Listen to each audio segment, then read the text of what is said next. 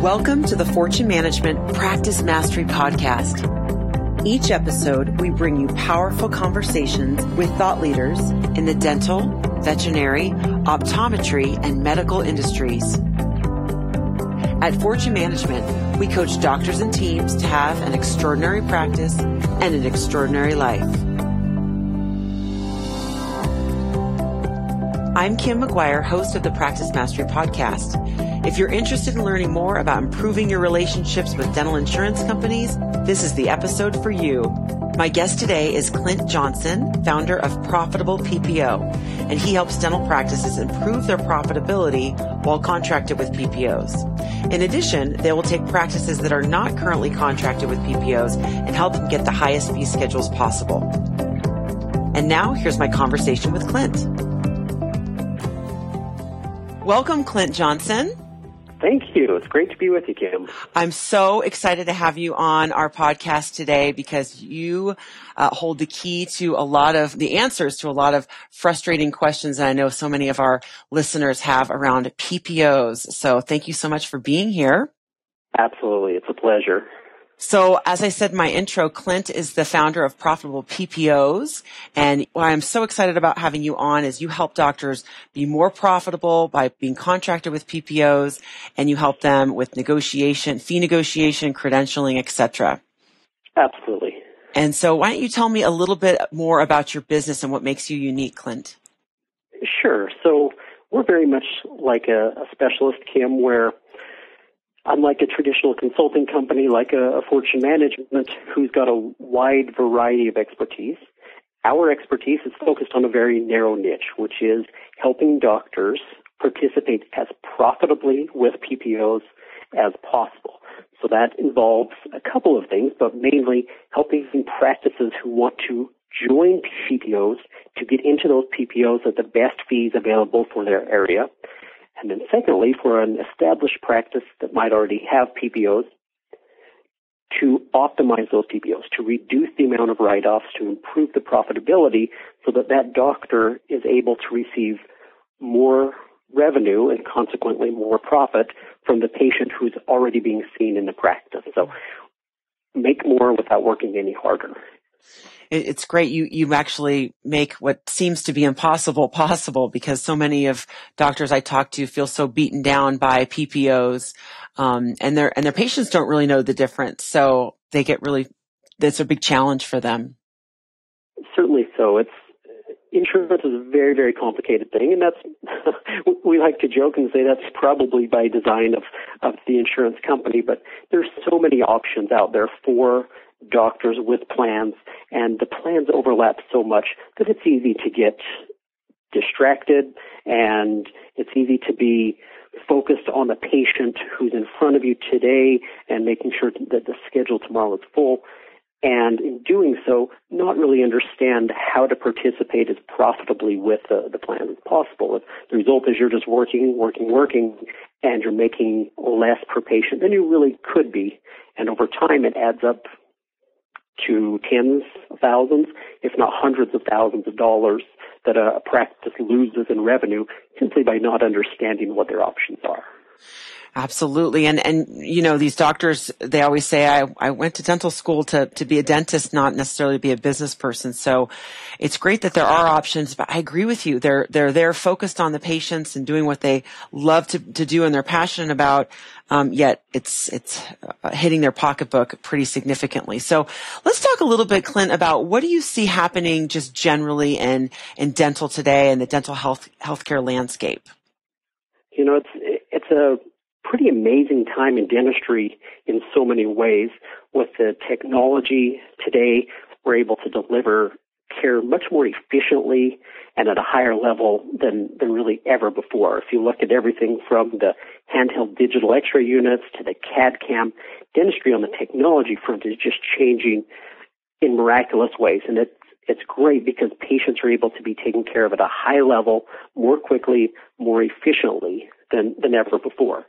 Uh, some of the other things that we see in, in healthcare, specifically dentistry today, is that more and more patients are choosing a criteria of in-network participation as something that's paramount when they choose a new provider. They're either going to the list that the insurance companies provide them in the directory, or they're going online, or they're talking to a coworker and saying, hey, who do you go to? Who takes our insurance? Mm-hmm. So more than ever before, in-network participation is a key criteria for a lot of patients.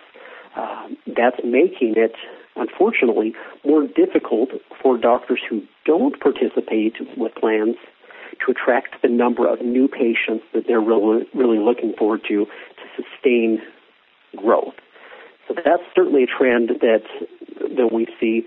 Uh, another one that's that's very very interesting is we see the rise and the momentum of group practices, both corporate and privately owned, and those multi-doctor practices are able to offer something that the marketplace, quite honestly, really really appreciates, and that's the early morning hours or the evening hours or even the weekends. So we see that as a trend that is going to become stronger over time. And with the PPOs in practices, it's getting harder and harder for a solo practitioner to have the level of profitability that they might have. Luckily, technology and these options with group practices provide some viable options. Then I guess one other thing that I would say is as far as a trend in, in healthcare today, specifically dentistry, is that the administrative burden on the front desk is much more significant than it's ever been. Insurance companies are more complex. There's more nuance.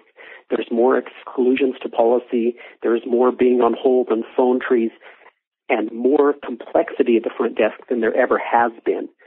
And that creates a, a situation where offices need to either become more efficient with what they're doing in a significant manner, or they need to outsource some of that complexity to different companies, whether it's a, a billing company or a company who follows up on accounts receivable or a company like ourselves who in, improves the PPO profitability. It's just getting extremely tough for a, a one person or even a two person front desk team to manage all the administrative things. So the industry's changing. It's not all bad. There's some amazing things, but we do look forward and say there's going to be some massive changes in the marketplace going forward. Right. And um, first off, I, I want to acknowledge that you really talk about how exciting dentistry is today because I don't want this to be a downer episode of the podcast. I want it to be positive. It, there are so many exciting things happening in dentistry, and you mentioned a couple of them. In fact, this we're recording this the week of uh, CEREC 30. I'm jumping on an airplane tomorrow to go to Las Vegas and and really celebrate the future of dentistry as as it pertains to the digital side and how patients are going to be expecting more as far as imaging goes and you know same day treatment etc so there is so many there are so many things that are exciting and i want our listeners to really know that. And at the same time what i hear you saying clint is that it's getting so complex that we're going to have to be getting better and more efficient, not only administratively, but also are, clinically. Are we, are we seeing doctors are having to be more efficient in the clinical side of things as well? Is that correct? Yeah, I would, I would certainly say so. What, one of the impacts of, of PPOs has been that the revenue per patient is at best stagnant and at worst declining when you see that patient for, let's say, routine care. Mm-hmm. So the doctor who may have been getting $90 for a prophy seven or eight years ago may only be getting 70 now because they've participated with a PPO. So it is a challenge there. However, these rises in technology, the increased efficiency, it does make it possible to continue to provide a really quality experience and a high level of care while still doing so in such an efficient manner to have a good solid profit margin, whether it's the yeah. digital, whether it's the CEREC.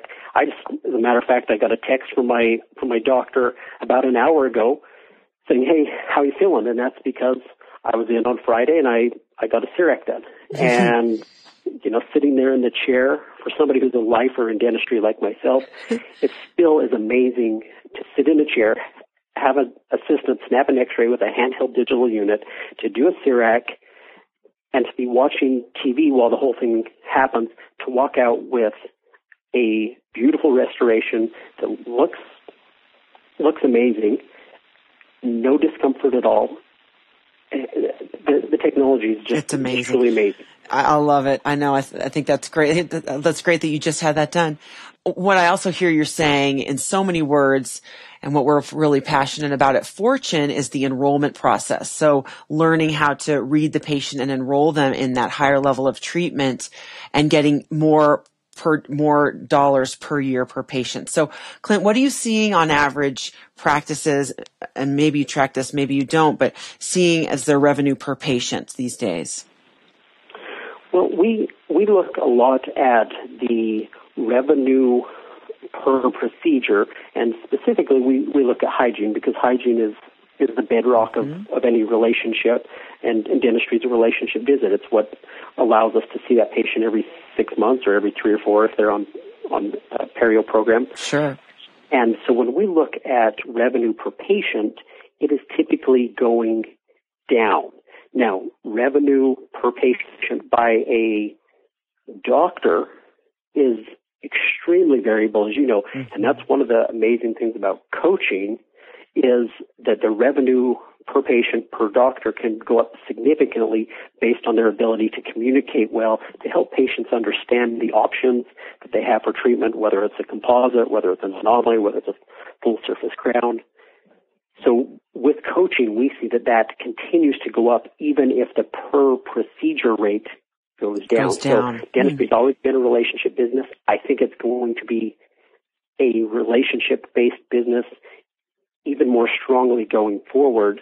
And quite honestly, that's that's why we love what what you do. Is it helps the doctor to have those relationship skills and those communication skills that are so critical in helping a patient understand the need and the options for comprehensive care, not just care that's dictated or covered by by the insurance thousand dollar maximum or right. whatever that might be.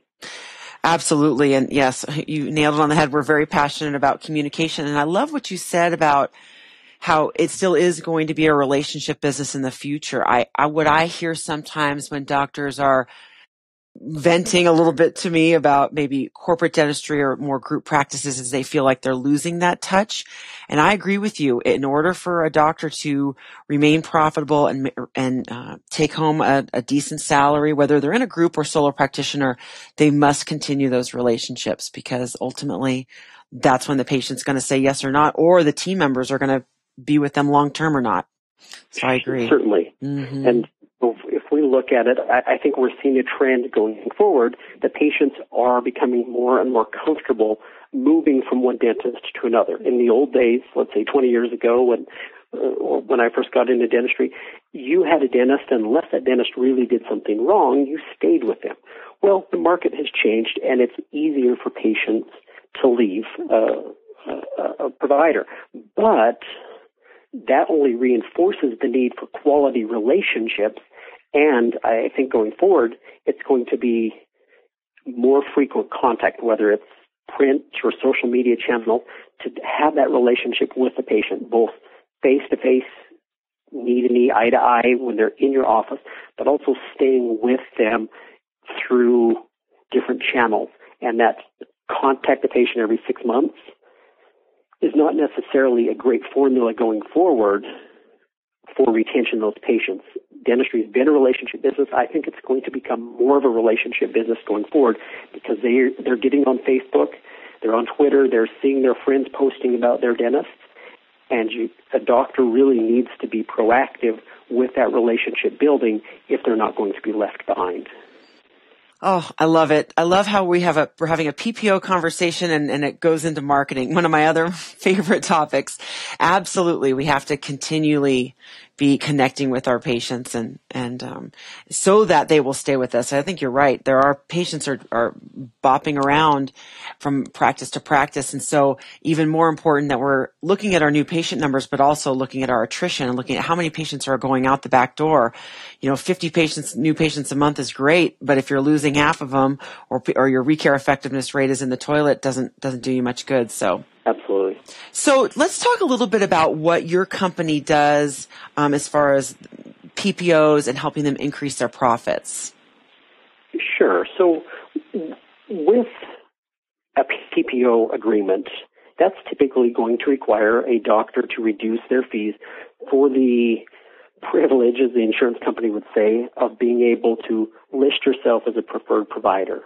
And it might be a discount of 20%, 30, and we frequently see 40, 45% reductions in the office fee that a, a doctor will take in order to be a preferred provider. So what we do is we look at those existing agreements that practice has and we determine ways that those can be increased. So rather than having a $725 crown fee that has been assigned to you, we put together a story and an argument and we go to the insurance company and petition them for a higher fee schedule to be assigned to that particular doctor. So you can make all sorts of arguments, whether it's that you're a, a provider in a rural area or whether um, you're a high tech dentist who has CEREC and digital and all this amazing technology. Each practice is different, so you formulate arguments differently based on the strengths of that particular practice.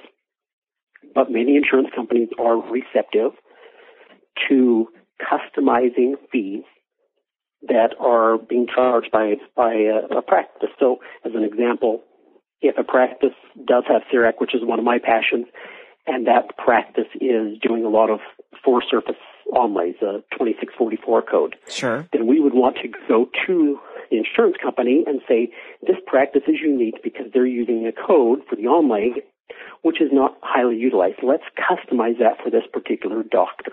And so each practice is different. But we find there are frequently options to improve the profitability. So renegotiation of an existing contract is one. Another option that is completely foreign to many doctors, and I would say probably 90%, quite honestly, is the utilization of network sharing or third party administrators. And that's essentially where you can join one plan and you get one, two, three, in some cases, literally 275 other plans on a single fee schedule. So let me give you an example. Uh, let, let's say Aetna, because it's at the top of the, the list alphabetically. You can join Aetna by signing an agreement with them. Now, they'll assign you a, a crown fee, of course, as part of that. Well, you could also join Aetna through a relationship they have with Guardian. So you sign up for Guardian, you get Aetna. You could sign up with Assurant, you get Aetna. You could sign up with Premier, you could sign up with Maverest, you could sign up with Dental Network of America, with Diversified Connection, Careington. So there are literally seven different options just for Aetna wow. on how you can participate with them. Mm-hmm. All of those options give you in-network status. All of them result in you submitting the claim to Aetna, getting the money back from Aetna. All of them show you the preferred provider, and all seven of those options have different fees attached to them. So when we look to optimize PPO profitability for a practice, we look at that plan and say which option of those seven is viable to this practice. And through some tweaking of how doctors contracted, we can frequently take a $700 crown fee and it may go up to $900 or it may go up to $75 but that's $75 of pure profit because we're already meeting the fixed overhead. Mm-hmm. Sure. And we're not paying any more in lab. We're not paying any more to our dental assistant. We're not paying any more in, in electrical costs. So that 75 or $125 of increased revenue on that crown is straight to the bottom line. And, yeah. and quite honestly, after we pay the tax man, it's straight to the doctor's bank account. Yes. Okay. Is there another area that you want to mention that you guys do? Sure. One, one of the other things that we do a lot, aside from credentialing of, of doctors, is the exploration for new doctors. So we work a lot with young doctors who are buying a practice get them contracted in the most optimized manner. And we frequently see where a, a young doctor or an established practice buying a second location to merge will be buying a practice that has PPOs. Well, we can go in and as a new buyer, we can negotiate fees ahead of the practice purchase so that the day the new buyer steps in, he or she is already receiving higher fee per procedure amounts than what the seller was. So it's a good way for a practice purchaser or somebody again acquiring a, practice down the street that they're going to merge or a second location. It's a good way to secure that investment by increasing revenue per patient mm-hmm. by renegotiating those those fees.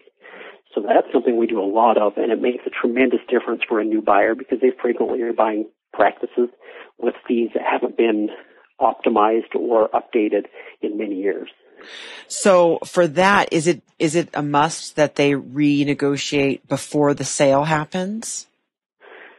It's certainly beneficial to, to do it ahead of the sale because there is a credentialing period that typically ranges from 60 to 120 days. So as much as possible, we'd like to do it ahead of time so that the out of network time after the transition takes place is minimized. Mm, okay. Now, once a practice has been purchased, if that hasn't been done, there's a short window there to go to the insurance companies and say, new buyer, new tax ID, new national provider identification number. Let's talk about a viable fee schedule that would allow the new buyer to continue to see the patients that the seller had and do so as an in-network provider. It makes a lot of sense, quite honestly, for the buyer to do that because they're spending typically hundreds of thousands of dollars to buy this practice. And what you're essentially trying to buy when you buy a practice is, of course, the hard assets, but also you're trying to buy a revenue stream. You're paying sure. four, five hundred thousand, eight, nine hundred thousand, whatever the amount is, to buy access to patients who are going to see you. So if you were to start out and immediately not participate with the same plans that the seller had, you're already putting up a barrier between the new buyer and the patients that they've just purchased. And there's already a small barrier between the lack of a relationship. You buy it, the new patients don't know you. Sometimes they go, well, maybe now's a good time to go to the doctor who's just a block away instead of five miles away. Mm-hmm. So you want to minimize those barriers that you're putting up. And we certainly feel like continuing to participate in the same plans that the seller had is a pretty smart thing for a buyer sure. to do mm-hmm. to secure that investment. Okay. Um, going back to the area that you all provide to your clients, renegotiating fees. When you do that, first of all, first question, do you recommend that practices do this themselves and what barriers do they come across when they try and do that? So there is, without question, the option for practices to work on this on their own. Now, I, I would tell you that it's frequently not as effective because quite honestly, it involves a lot of time on the phone. It involves a lot of communication. And if a doctor is going to try and do that, they're trying to do it between patients. And that's very difficult to do. If you're going to delegate it to your front desk person, well, it's difficult to have that front desk person on hold for 45 minutes with an insurance company when there's patients coming in and out of the door. You need to collect the money. You need to seat the patient. You need to do all these these different things. So yes, an office can do some of it, but it can't be done at the level that that you can do it at. Yeah.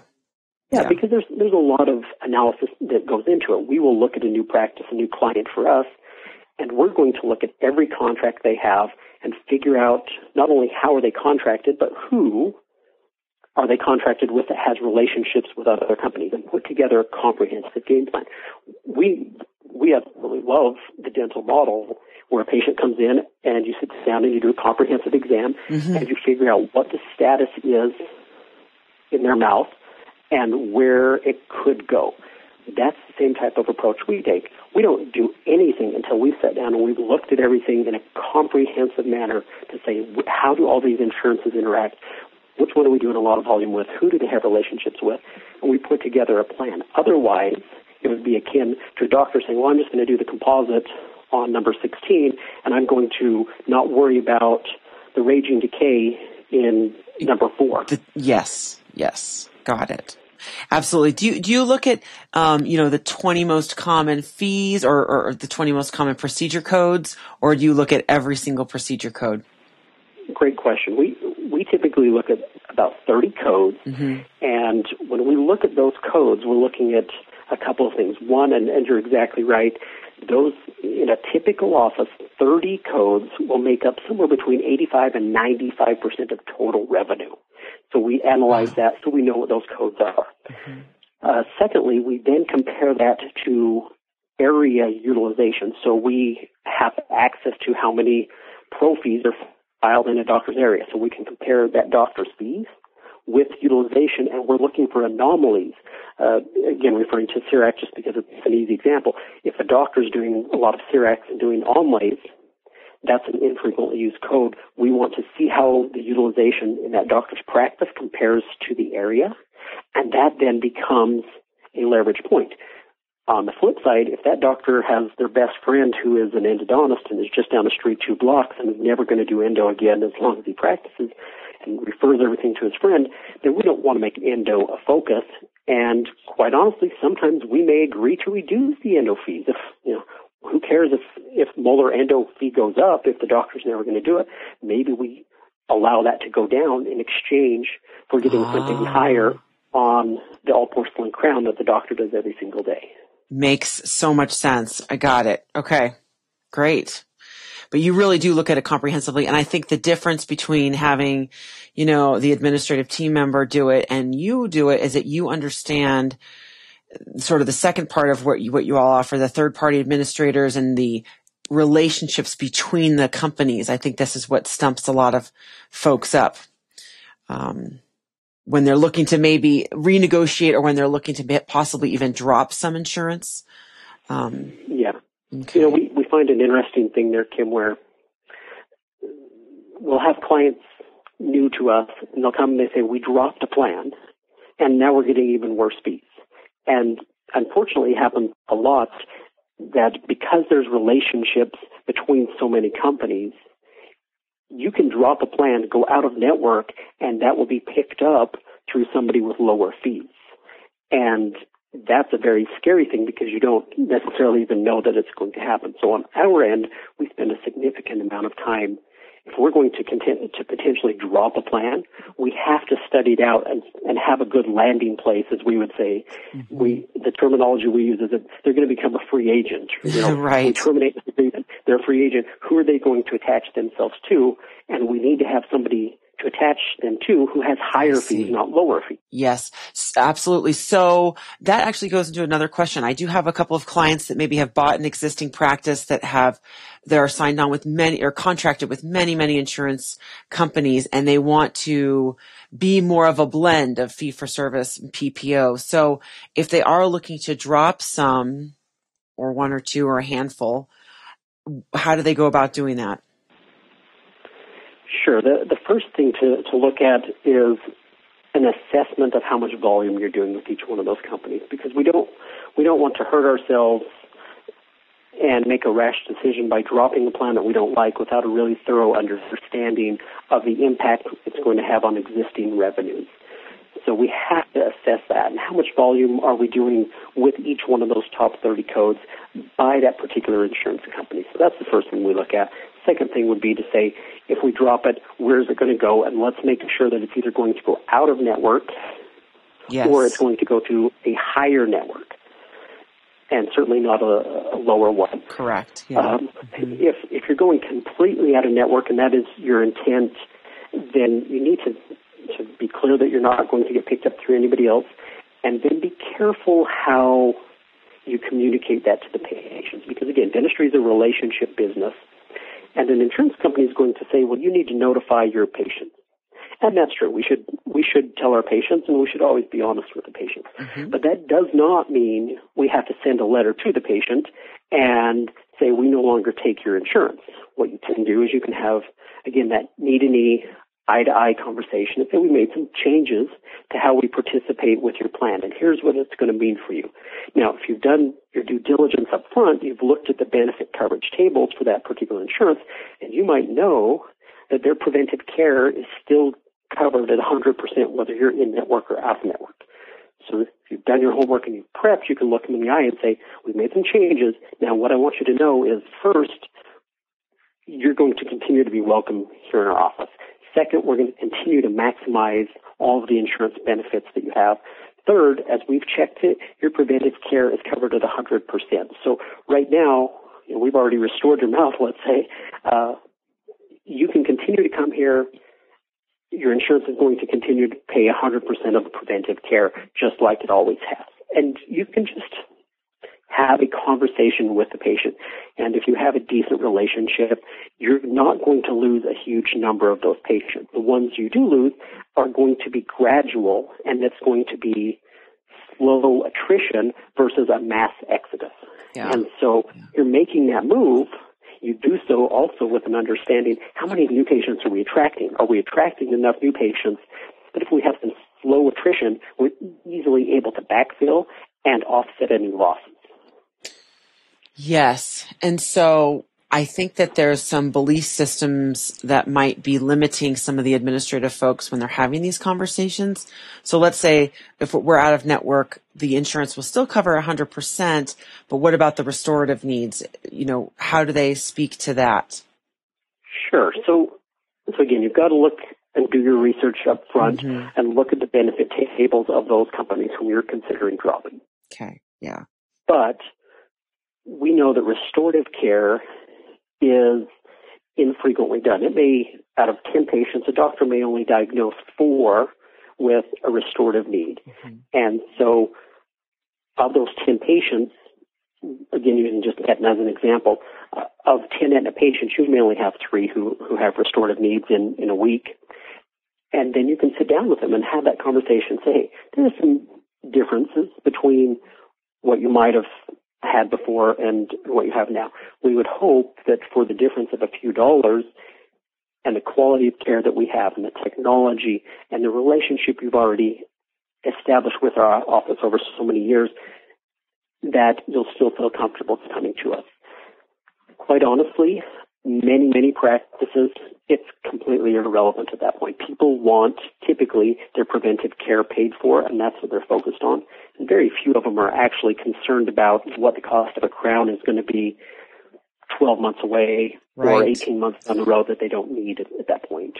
Well, I love that scripting that you did. And, and I also think it's important that we're not making the insurance company wrong. You know, internally, those of us in the dental industry, we, we do know that there are some challenges to some of the changes that they're making. Yet the patient doesn't really know this. And oftentimes they just have a benefit from the business that they work at or that their spouse works at. So they, and there, and some person in an HR department made the decision. So it's, we don't want to make the patient wrong and we certainly don't want to make the insurance company wrong. Absolutely. I, I yeah. think it's uh, years ago I, I heard a, a phrase, and, and we recommend all of our our practices use it, and that's to say your insurance works great in our practice, whether you're in network or not. Mm-hmm. Yep, I love that. It, it works. It works great in your practice, and that's the truth. You're going to maximize every dollar, and whether you're in network or out of network, you're still going to have 80 to 100 percent of preventive care covered. You're still going to get anywhere from 50 to 60 percent of their crown covered, and most plans do work very well in, in the practice, and that's a completely separate issue from whether you have in-network PPO status or not. Absolutely. And we haven't even touched on the fact that we want the belief system of the doctor and the team to be that they're the ones diagnosing and treating the patients, not the insurance, the insurance company is not dictating their treatment.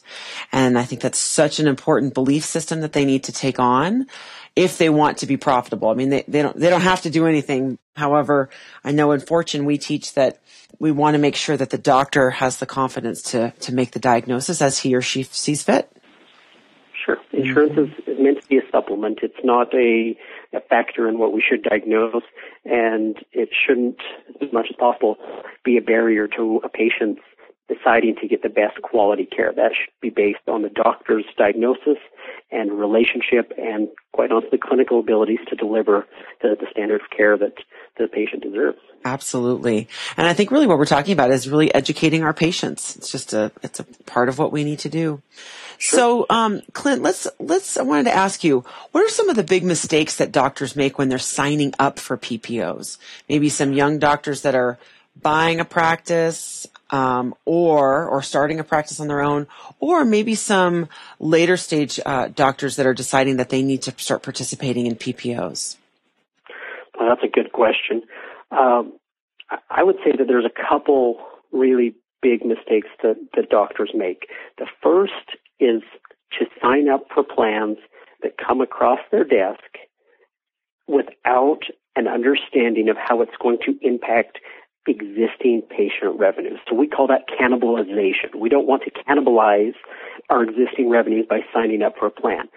And so there needs to be some, some thorough analysis done there. You don't want to take a ten, fifteen, or twenty thousand dollar loss on existing revenues with the hope that you're going to attract enough new patients to offset that because many of these plans you, you quite frankly will not. The second thing that fits with that is that doctors sign plans without an understanding of who's going to fall under that plan. So I cited Aetna, and there's they have relationships with with seven different companies. We could look at United Healthcare, and they have relationships with other companies. We look at a company like a DenteMax, let's say. That's the largest one in the country. That has relationships at last count. I think it was about 276 companies has a relationship with DenteMax. So you sign one DenteMax contract and all of a sudden you're in network for all these people whom you've never heard of. And that can certainly negatively impact revenues very quickly in a way that was completely unintended and unknown. So if a doctor is going to look at a plan, always, always, always either look at the documentation closely or contact the rep or contact the company and say, who else do you have relationships with that I need to be aware of? Because those unintended ones are frequently a gotcha that is the painful one. Uh, I would also say that one other mistake that doctors with PPOs make, especially when, when signing up, is that they don't adequately set up their software. And so we frequently see doctors who have it set up incorrectly, meaning they now participate with this insurance company, and so they're going to submit the fee of the PPO to the insurance company. Well, that's not really the right way to do it. What you should be doing as a practice is your treatment plan at the PPO fee. That's the fee that we base the patient's copay off of, and that's the amount that the office ultimately expects to collect and deposit into the to the checking account for the for the practice.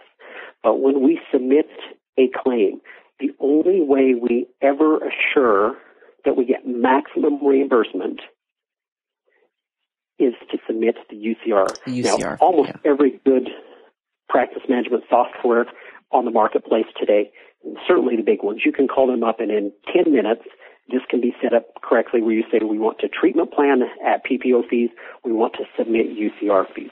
I'll tell you a horror story. We see this on a regular basis. Weekly we see this where an office with multiple providers is submitting the PPO fees. And some of those providers worked in another office previously as an associate. And they're still contracted under the old fees. Or they're not contracted in the same way as an associate as the owner doctor. And what that creates then is the office is submitting the PPO fee that they think that associate is going to receive, and it's entirely the wrong fee. We had a situation in Houston, Texas recently where it was only a two doctor practice, but the office manager had set it up with the doctor's blessing to submit PPO fees to the insurance company. The problem was doctor number two was contracted at a fee about $230 or so higher on the crown than doctor one. But because they were submitting the doctor one fee, that doctor was getting $230 of production less on every crown for a period of several years before wow. they became a client and, and we found that. So that's one of the big mistakes is setting up your software incorrectly as well. So uh, that's such a such a huge point. I hope our listeners are listening to that. Um, now, I heard you say you want a treatment plan at the PPO fee. So, do you want to communicate to your patient what the UCR fee is so that they know the quote unquote discount that they're already getting? You know, that's, that's a, it's an interesting question. And quite honestly, I think it varies from office to office depending on the critical, or excuse me, on the communication ability of the, the practice. Certainly, there are a lot of practices where you'll sit down to discuss finances with the patient, and it's appropriate to say, you know, we diagnosed you with uh, with a crown in the upper right and another one in the upper left because you have some significant decay there. So much decay that we're not able to just remove it and do a simple filling. We need to remove a significant amount of crown stru- of, of tooth structure and, and do a crown. Now, our typical fee is $1,100 for a crown. However, your insurance works really, really well here.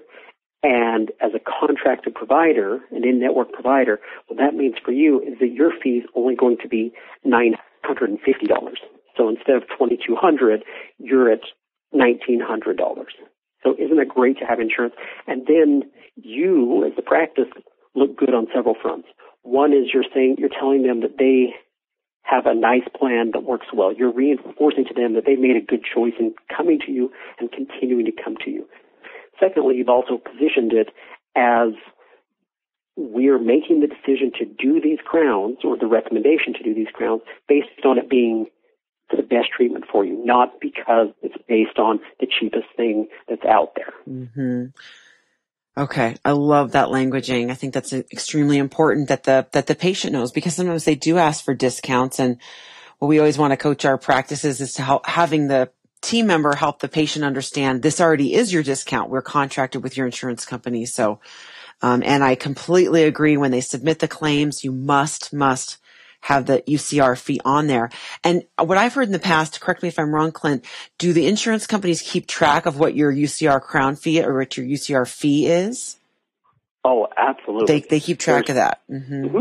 So when we do the analysis that I, I mentioned for mm-hmm. a practice, we look at the utilization, but we we look at that database. So we literally utilize the same insurance company database that they use, mm-hmm. and from that, we're able to ascertain what the utilization is of a particular code, but also what the range of fees are from the mean average all the way up to the 95th percentile.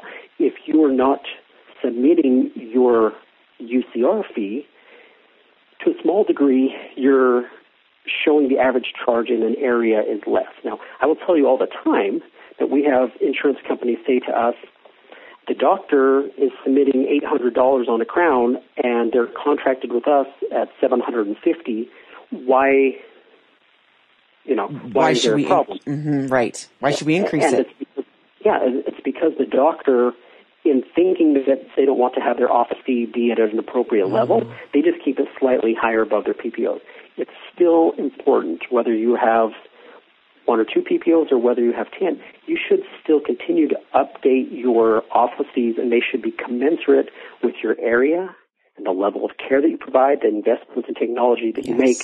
And whether you're writing a 50 or 350, your UCR fees should still reflect the value that you offer for your particular marketplace. Absolutely. I completely agree. I have so many, you know, we give them a fee schedule analysis every year and some of our clients say, well, it doesn't matter anyways. I'm contracted with so many insurance companies. And I always explain to them exactly that. You need to, you've made investments in your clinical skills and technology. You've got to increase your fees. Very One other good. point there I would, mm-hmm. I would point out, Kim, is in the majority of states in the, in the country, there is a non-covered services law that allows you to charge. Now, I believe it's 33 out of 50 states, so not everyone.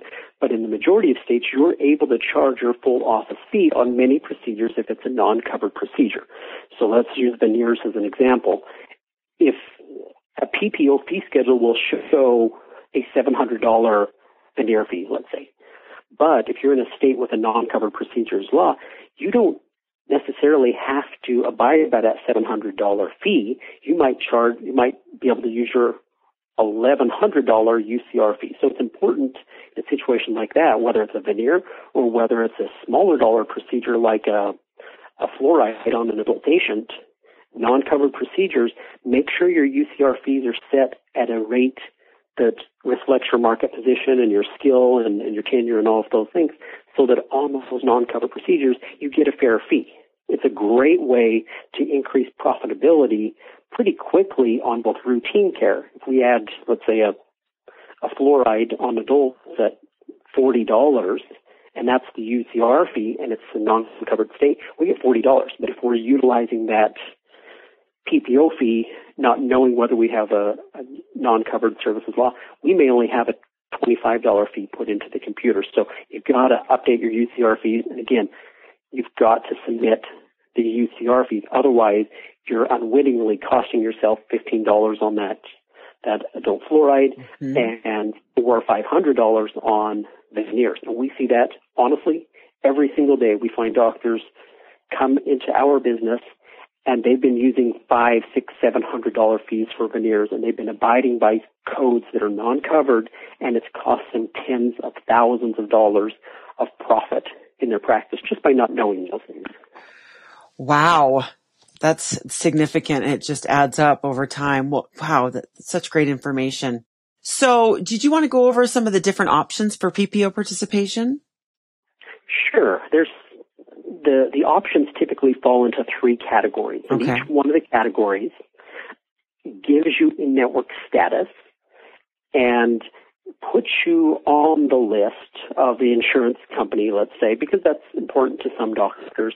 Uh, but those three options that we would look at are what we would call a direct agreement. So you sign as a doctor an agreement with a specific insurance company. That's a direct agreement. Their name is the top line, your name is the bottom line, and it's signed there, and you're contracted with them. That's option one.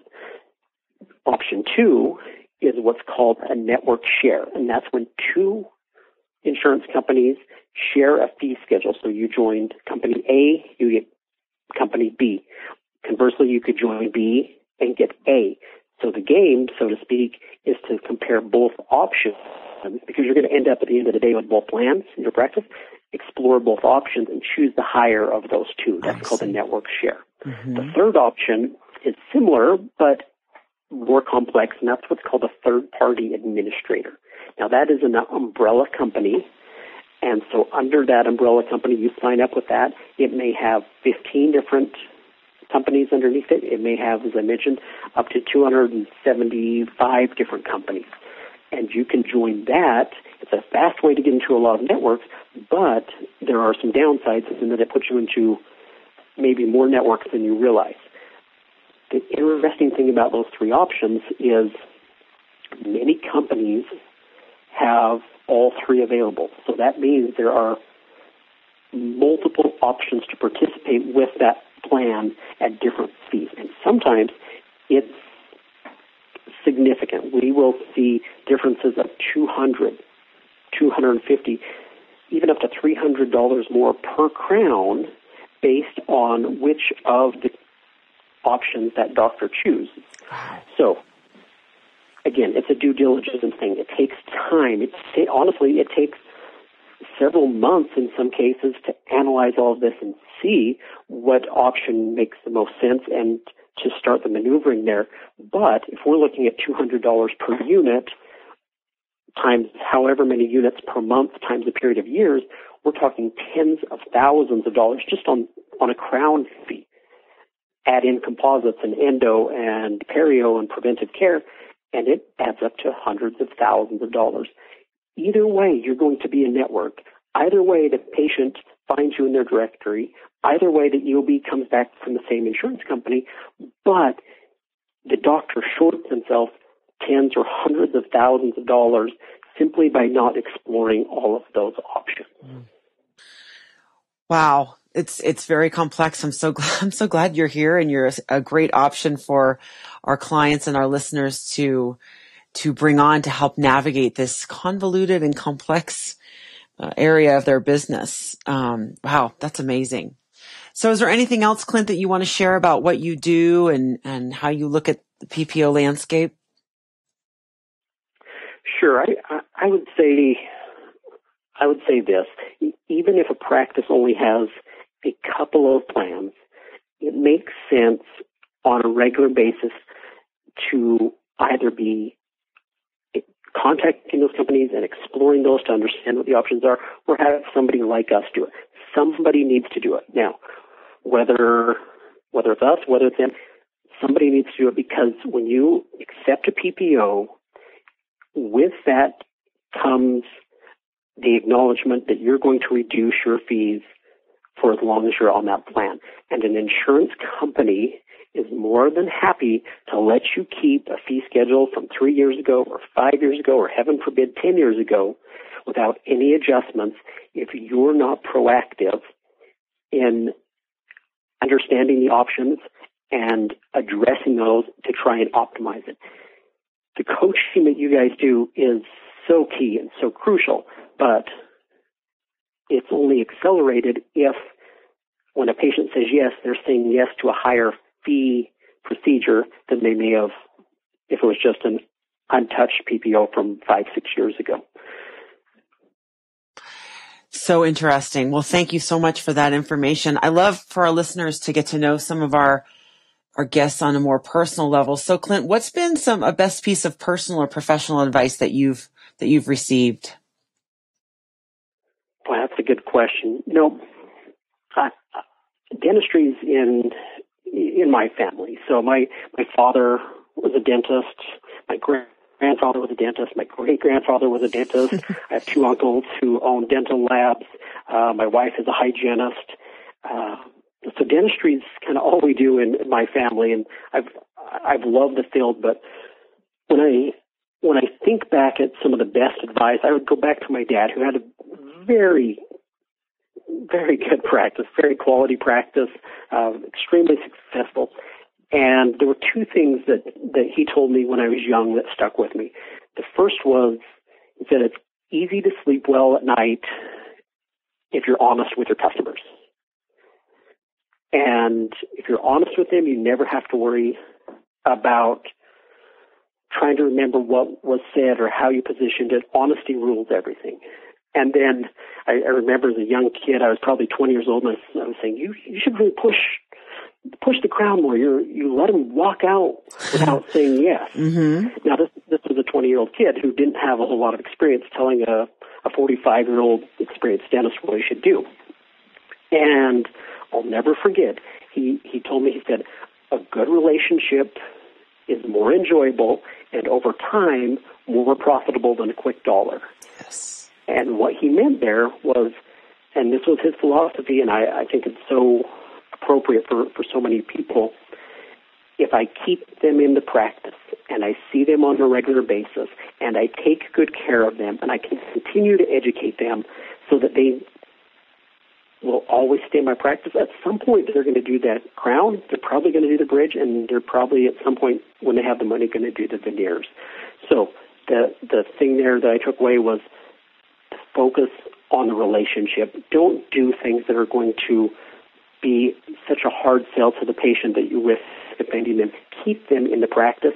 And for my own business, I would say that's that's our approach as well. As we we really strive to have a relationship business uh, with the idea that hopefully we continue to work with our clients for years and years because certainly the situation with PPOs is different today than it was two years ago, and the situation two years from today is going to be dramatically different than it is today. So things are going to continue to evolve. Dentistry is a relationship business, and hopefully we've mirrored that in, in our own business. And that's one thing I'll forever be uh, appreciative for to my father for, for teaching me. Oh, that's wonderful. I love that. Well, I come from a family of dentistry too, so I, I love that we're kindred spirits that way. Um, and I, and I, I love the relationship side and fortune management. We are obviously also about relationships and long-term coaching relationships with our clients. So I'm so glad we were able to bring you on the podcast today so that you can communicate this to our listeners. Tell me, Clint, how can a doctor or a team member look you up on the web? How can we get a hold of you? Sure. Well, um, certainly they can visit us on the web. Our website is profitableppos.com. They can also contact us. Uh, our phone number is 855 PPO GAIN, G-A-I-N. And what we offer for, for those people who are interested is we have a, a free report on the website called How to Reduce PPO Write-Offs and Improve PPO Profitability that they can get. And we also offer a uh, complimentary assessment with a phone consultation so that we can sit down over the phone with a doctor and tell them what some of their options and their opportunities with PPOs might be. And after having done this for a number of years in a 30 minute call, we're able to, to really share with the doctor what those options are and what those opportunities would be. And if they'd like help, we're happy to do so. If they want to give it a go on their own, they'll at least be able to start down the right path and have some understanding of, of where they'd like to, to end up at, at the end of the day. Wow, that's great. Well, I will of course put all that information on our show notes, both on our website and on iTunes. And I just want to thank you so much, Clint, for spending some time with me today and for who you are for the dental industry and just helping people out and helping people make more money with the changing landscape of PPOs. Well, thank you so much. It's been a pleasure, and it's it's such a pleasure to to deal with dentists. It, it truly is just a, a great group of people, and we, we feel privileged every day to, to work with dentists. Wonderful. Thanks so much and have a great day. Thanks, Kim. You too. Thank you for listening to the Practice Mastery Podcast. For more information on fortune management and to find an event in your area, please visit fortunemgmt.com.